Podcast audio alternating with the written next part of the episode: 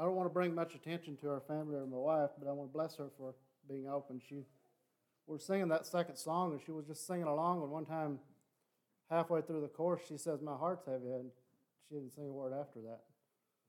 So there's something attacking, and it's only Satan, I'm sure. So we want to give God the glory, and only His Spirit can take that away. So this morning I pray against that in the name of Jesus. As I think about sharing today, I guess first of all I want to go back to last Sunday just briefly to clarify something and that's the reason I want to pray against the spirit of confusion or maybe not hearing and for myself. I sometimes say when I get in my message, I get to rolling and sometimes I say things that doesn't come out right. So I want to try to clarify where I was at, and I think everybody will understand. But the comment that I made when I was talking about my dream and how these people were going into the room and some of them had head coverings on, some of them didn't. The part that I think God was showing me was that it was Baptists on the door, and those people wouldn't normally wear head coverings. But there was a lot of people going in there, and the majority of them had head coverings on. So the part that I think God was showing, there's a group of people, when you're living in the kingdom, like when you're part of the kingdom of God, you obey His word. It's not that, I know I made a comment something about, the Pharisees, they only live by the book.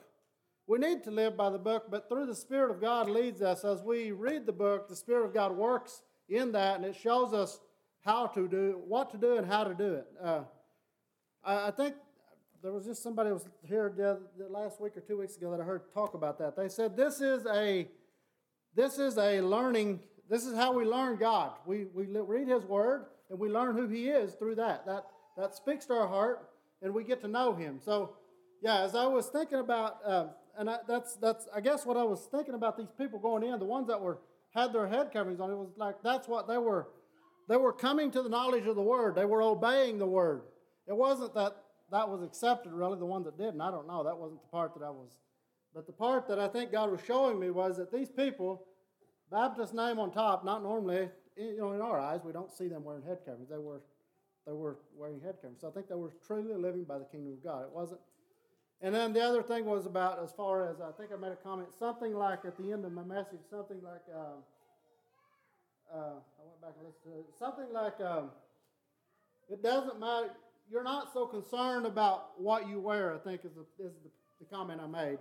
And I want to clarify that. It's not that I'm saying you can wear whatever you want to wear. I think the part that I want to bring out, I think, again, we are part of the kingdom of God. We will not be so concerned about what people have on if it is not against the Word of God. The Word of God is still this is true, this is right, and only this is the ultimate Word of God. If it's in here, you can't get around it.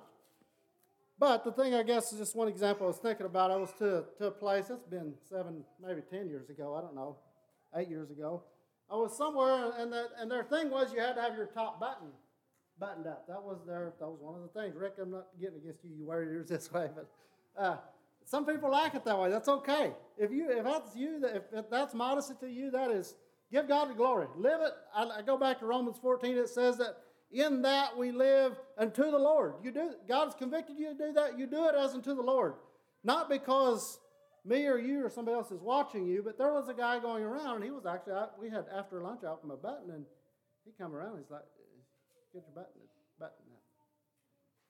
That's the part I'm looking. When you are truly in the kingdom of God, you're not looking around and making sure the person has his hair parted in the middle or whether he's got his shirt buttoned up.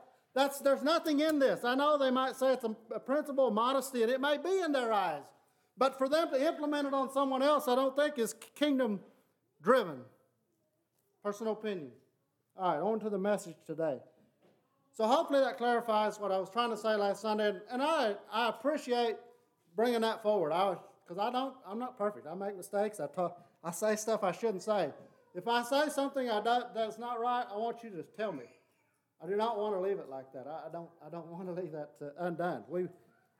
That's what we're here for. We're here to help each other, and hopefully we can bring that out in the message today. Open your Bibles to 1 Corinthians 11.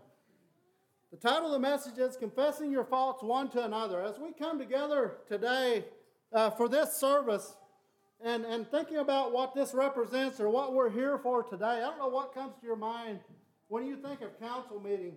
And I'm going to voice another opinion that I have here, and this is just my opinion. This ain't nothing. But I think it would be proper and it would be good if we could actually have council meeting and communion all together. Because at that point, we're going to look at the Bible here, what it says, but I think it references that in 1 Corinthians 11. It talks about how we come together confessing our faults one to another.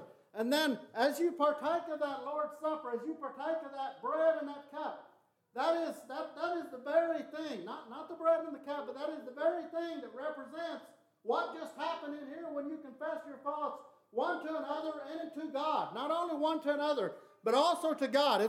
You've got to tell each other, but more than that, God. God has to forgive you. You have to be honest with Him. But I think by being honest with Him, we are honest with each other, and God will forgive us in that. I forgot to ask what time we were supposed to be getting into.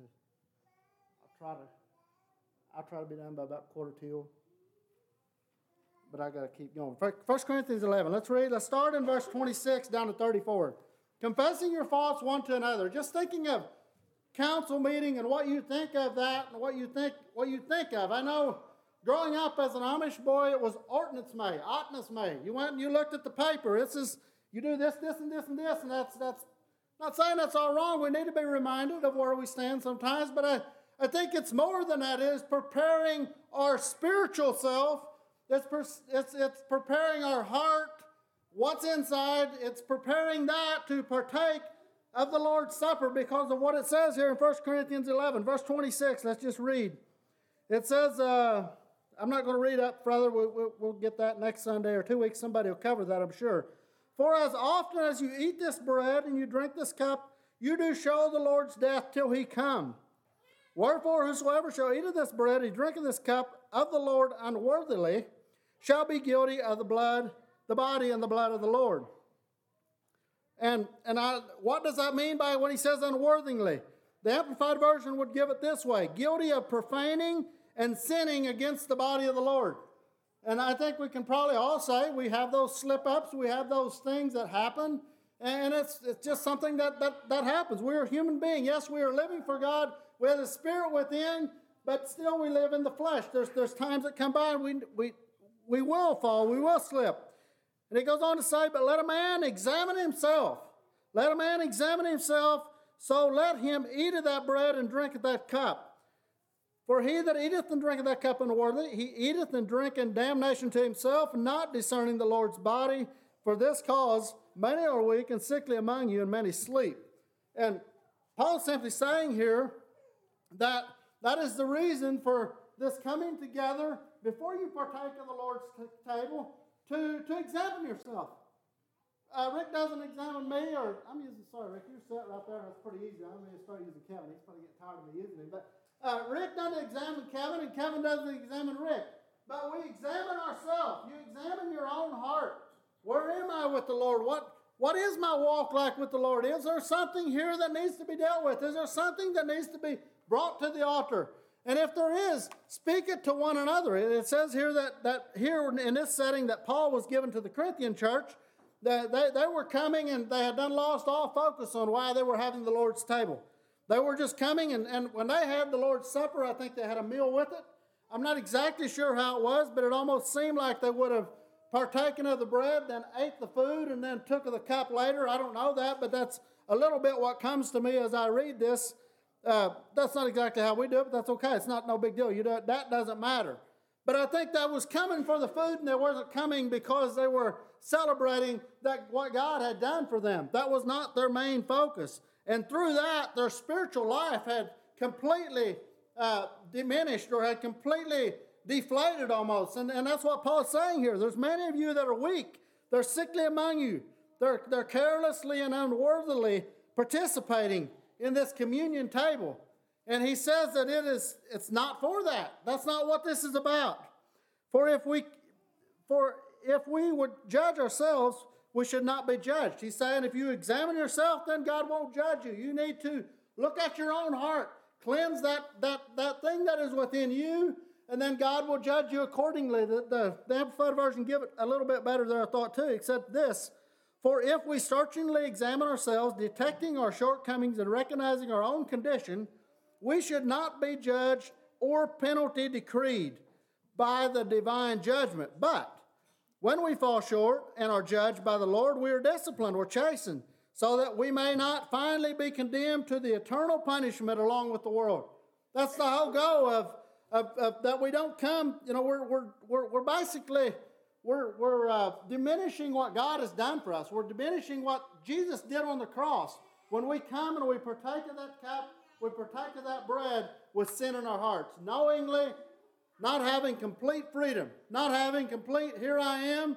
Just like you can see out through that glass, you should be able to see in my heart and know exactly where I'm at in every area of life. That is clear. That's what Jesus wants to see. That's what God wants to see. And when we partake of that communion table and when we partake of that cup and take of that bread, with that not being the case, then we drink damnation unto the blood, to the body of Christ. Do we think about how serious that is this morning? We're basically saying, Jesus, we don't care what you did on the cross. We don't really care. That's what we're saying, literally. We don't say that in words. But when you partake of that bread and eat of that cup, and I'm going to make another suggestion now, and I know Lester used to do this, and I don't know if really Brad and Paul do, but before we partook of the emblems, they would give a short time of, is there anything else that anyone has that you would like to confess or that you would like to bring to the Lord before we partake of this? Oh, that's just so, it gives you plumb goosebumps just to think about how open you need to be and how serious this is. You know, it's just a cup of juice and it's a bread. But what it represents. For we are judged, we are chastened. I read that. Let's go on to verse 33. Wherefore, my brethren, when you come together to eat, tarry one for another. Tarry one for another. Wait on each other. If there's someone, and that was another thing, I think if you read the background on what was going on here, the Corinthian church, the people were coming in. They come and they partook of the emblems and they get to the food. That was the main thing, the food and the drink. They weren't so concerned about the communion. That's why Paul says here, tarry one for another. Do it together. Come together as one body. Gary shared a little bit this morning. It's a common union. And I know sometimes that gets misused. You think of common union as you got to believe everything the same. Just like Rick's. Here we go, Rick again. Blue shirt. Rick has his order like this. I'm going to say this because he doesn't care. But he loves blue. There's nothing the matter with that. That is perfectly fine. But there's Rick's perfect. It's like this here. I think it's God, it's Carolyn, it's children, and then it's blue. Am I right, Rick? That's his order. That's fine. That's all great and good.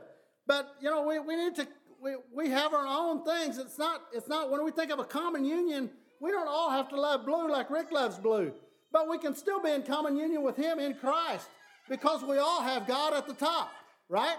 That's our we're all together on that. God at the top, Jesus Christ. That's why we come here, is because of that one reason. And we come together as a common union. And we believe that the Word of God is the Word of God. We believe what it says is true. That is where the common union comes in. But wait for another. Tarry one for another, and if any man hunger, let him eat at home, that you come not together unto condemnation. And the rest I will set in order when I come. And I think, again, Paul's just bringing this into, he's telling them to eat at home. Don't come hungry. If you're coming hungry and you got to eat before, don't do that. Eat at home. Adam, I'm going to need another drink. Let's go to James 5. This is the verse that I want to look at. And there's several scriptures that I got here to kind of bring out the point that I want to bring out. Confessing our faults one to another, as we think of today, and as we think of council meeting and coming together and sharing our shortcomings with each other. We take it to God by confessing it to Kevin or confessing it to Sean or confessing it to Dennis. That's not really going to take care of the problem. It's got to be confessed to God, but it's confessing to one another that there's some accountability there and there's some, yes, you have done this, and there's freedom within our heart. I'm sure we've all felt that. We felt that guilt just pour off whenever we confess one to another. That's what James is saying here, and I'm going to start in verse 13 down to 16. He talks about anointing here first. I think it's all part of the same process. If any among you afflicted, let him pray. Is any merry? Let him sing psalms. Is any sick among you? Let him call for the elders of the church and let them pray over him, anointing him with oil in the name of the Lord. And the prayer of faith shall save the sick, and the Lord shall raise him up. And if he has committed sins, they shall be forgiven him. Then in verse 16, confess your faults one to another, pray one for another, that you may be healed. Did you catch the second part of the verse? That's why you confess your faults one to another again, that we can pray for one another. We have things we struggle with. We need to intercede to our Heavenly Father for each other. There's strength in that. There's great strength in that. And I think, we can all testify. Kevin, I was sitting in Kevin's class yesterday at the youth thing, and his topic was winning your battles.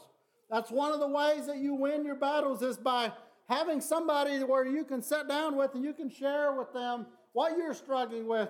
And together, pray together. It says it right here. This is what James says. And if you go back up a little further, the ones that was sick, they didn't just pour oil on their head.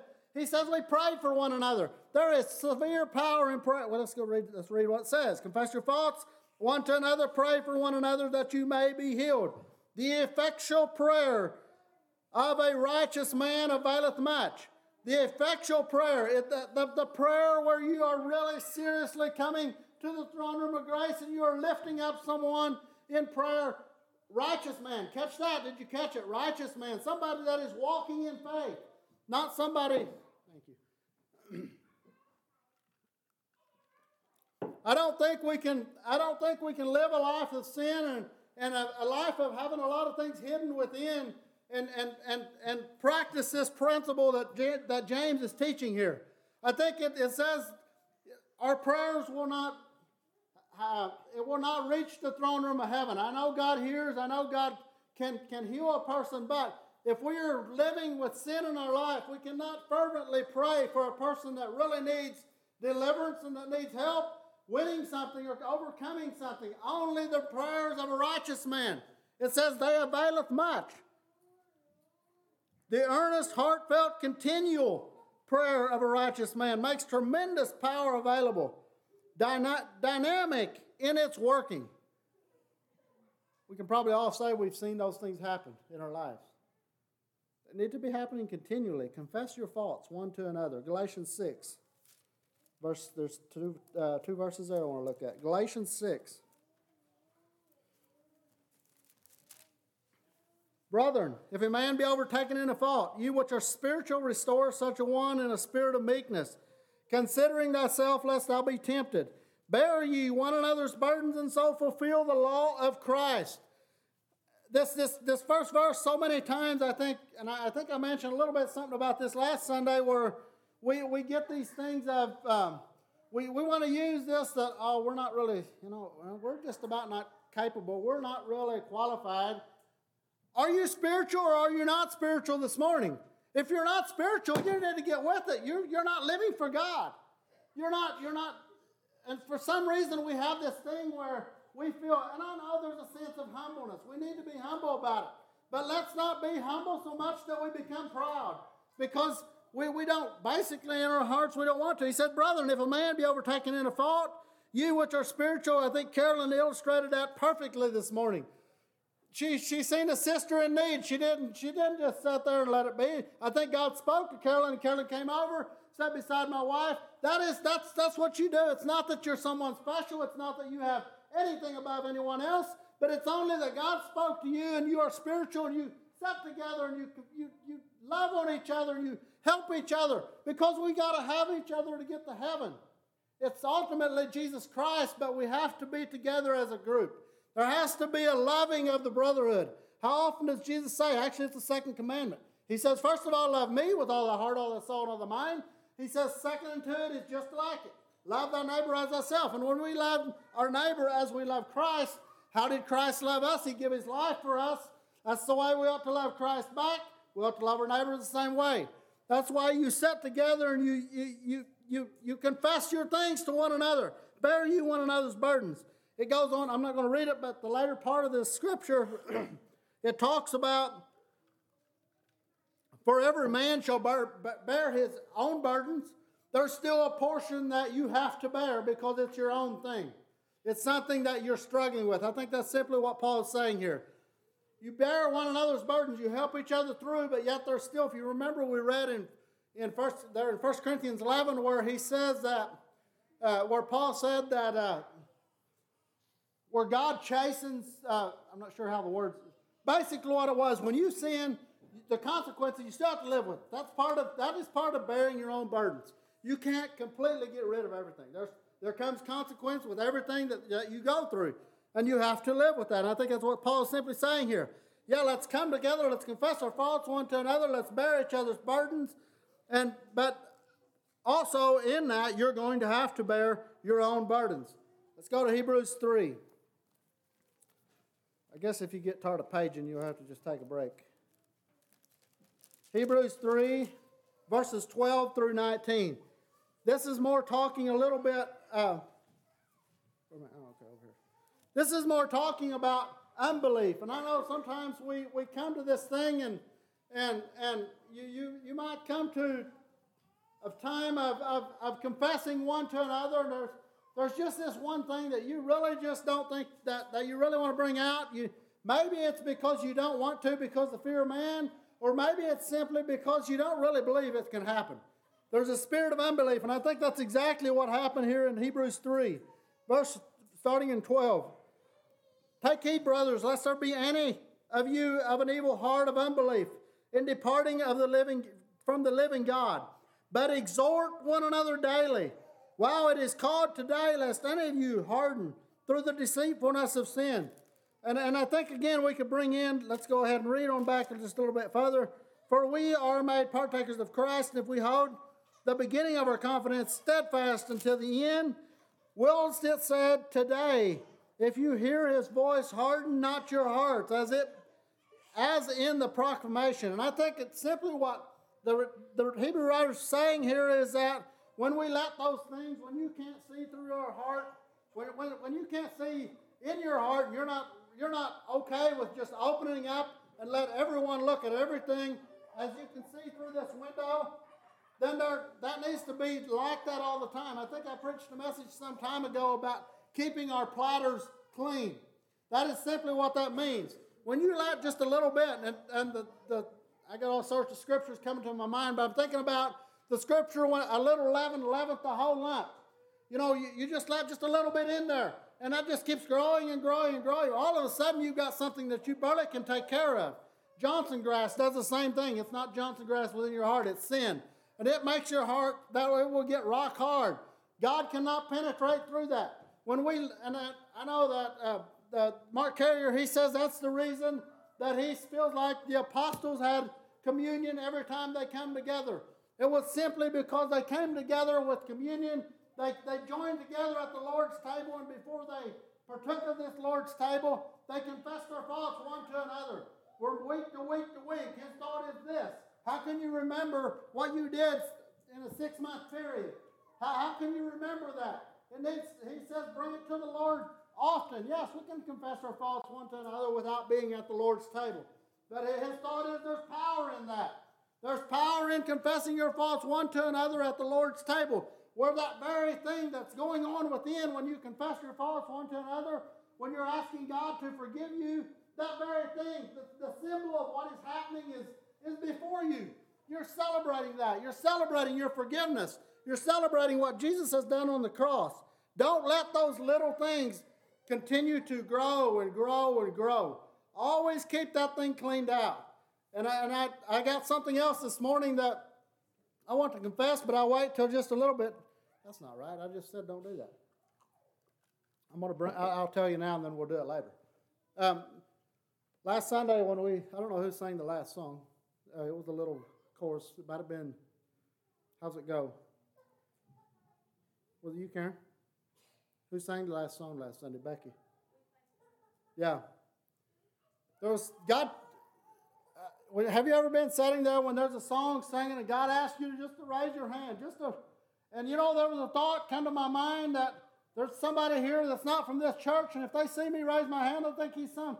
That very thought overtook me, and I gave in to that just after I got done preaching about the kingdom of God. I want to confess to you this morning that I did that. And after we get done singing, or after we get done preaching here, I'd like to sing that song, and I'm going to make that right to God. I want to make that's the thing I'm saying. Sometimes you might think, well, that's just a little thing. What are you talking about? That is the very thing when you're living for God and you're truly open to Him. Keep that thing cleaned up. Don't let, and it just be little things. You might think, well, that's just a little thing. Little things that just keep adding up, and all of a sudden there's these great big things, and you're okay with them too, and you just keep adding on, and then your heart becomes hard. You cannot be in tune with God. Then when you go to the communion table, what's going to happen then? You're taking damnation to the body of Christ is what's going on, and it's only hurting you. It tells us that in 1 Corinthians. He said, "Today, if you hear His voice, harden not your hearts." As in the proclamation. He's talking about the children of Israel here. For some, when they had heard, they did provoke. How about not all that came out of Egypt by Moses? But with whom was he grieved 40 years? Was it not with them that had sinned, whose carcasses fell in the wilderness? And to whom swore he that they should not enter into the rest, but to them that believed not? So we see that they could not enter in because of unbelief. I think it'll be no different with you and I. If there's something in your heart this morning and you just think there's hardly any way, or maybe it's a sense of fear, maybe it's just a sense of, I don't really know if God can forgive that. This verse here tells us, I think, exactly, and there's many others. It says that they could not enter in because of unbelief. That's why the children of Israel fell in the wilderness. They didn't believe that God could deliver them in their hearts. God was telling them all along, I'm going to take you to the promised land. But I think it says there was unbelief within. And they could not give themselves over to that. There's another verse in Proverbs 28. There's two verses there I want to look at. Proverbs 28, verses 13 and 14. And again, going back to this thought of not having our hearts as clear as this window that you can just see out, that you can see in that plainly. Because God does, after all. God can see exactly what's in there. He knows the number of hair on our head. He knows exactly what's going through our mind. He knows exactly what your thoughts were last night. He knows what you thought about this morning. He knows what you're thinking right now. He that covereth his sin shall not prosper, but whosoever confesseth and forsaketh them shall have mercy. Happy is the man that feareth always, but he that hardeneth his heart, he shall fall into mischief. I think again, just simply, the proverb writer here is just simply saying again, there's no other way that we can freely be who God wants us to be without keeping the inside completely clean. If we can clean the platter from the inside, how was the Pharisees were cleaning the platter from the outside, trying to clean it from the outside, but the inside, Jesus told them, your hearts are like raving wolves. The outside looks good and clean, but the inside of the heart was not correct. It was not good. It was not right. If we clean the inside, the outside will become what God desires it to be. What do we do about this? What's the remedy? When we confess our faults one to another, 1 John, I want to close there. 1 John 1. I want to look at 1 John 1 and I want to close there.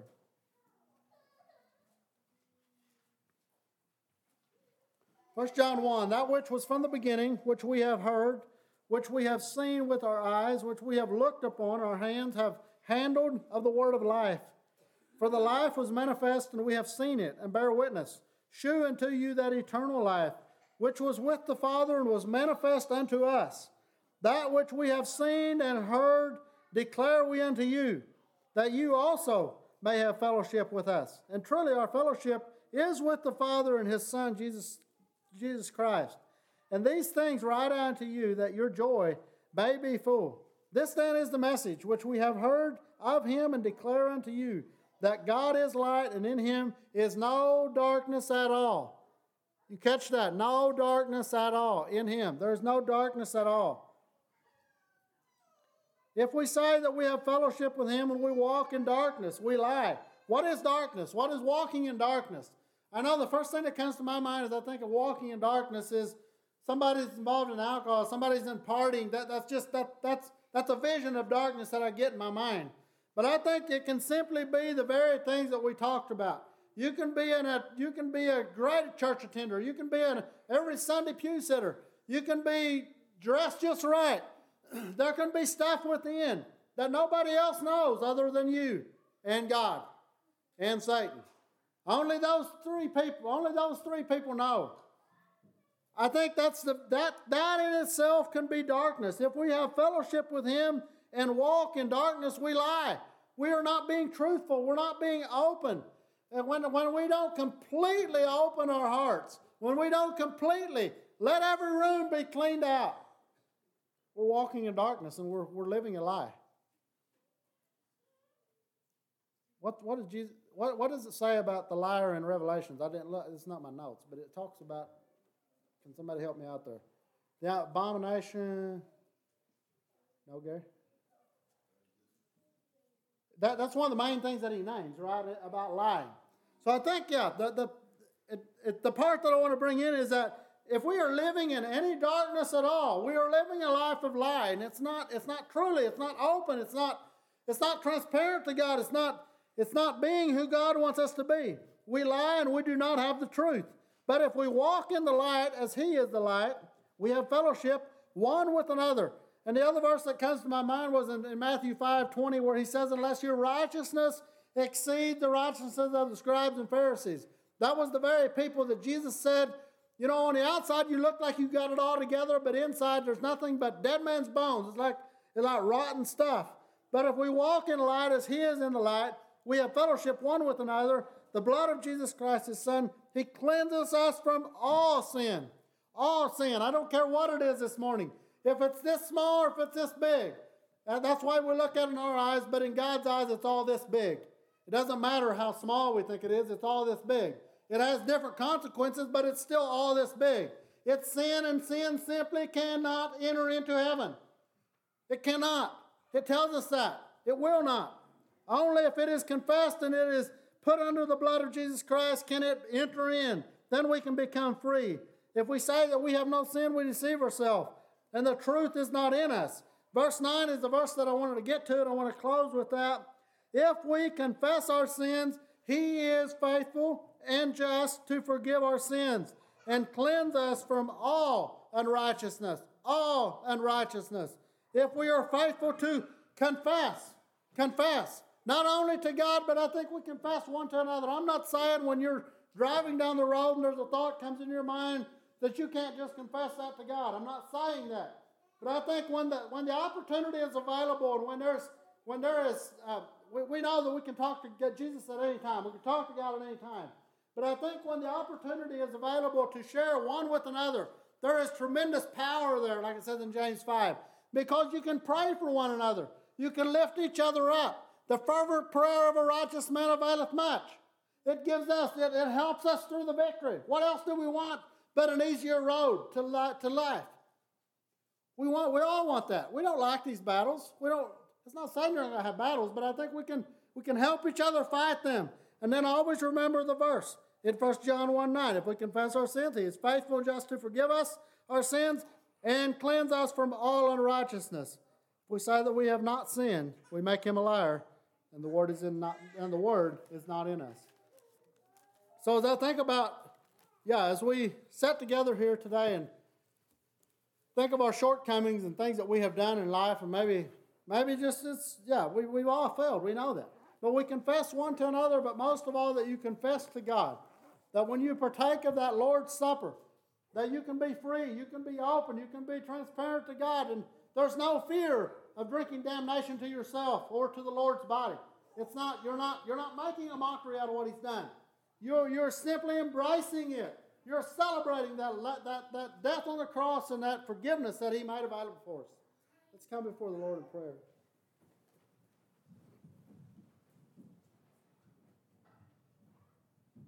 God, Heavenly Father, we come before You this morning, Lord. Thank You again for just all that You've done for us today. Thank You for this word that You shared with us this morning as we think of confessing our faults one to another. I pray especially this morning for each person here, Lord, as we sit together and as we continue on in the service, as we think of partaking of Your emblems of Your death and Your suffering that You did for us on the cross. And Lord, what set us free?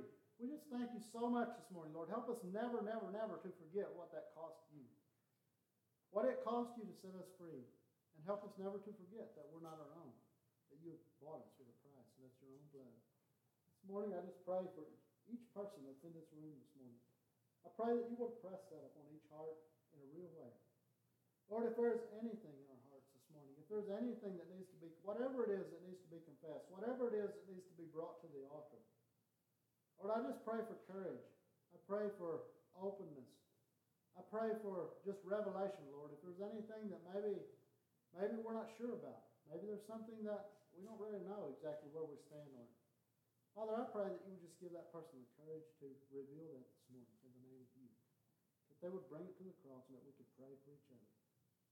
But most of all, that we know that you have set us free, that you have paid the price, that we could come again to be with you.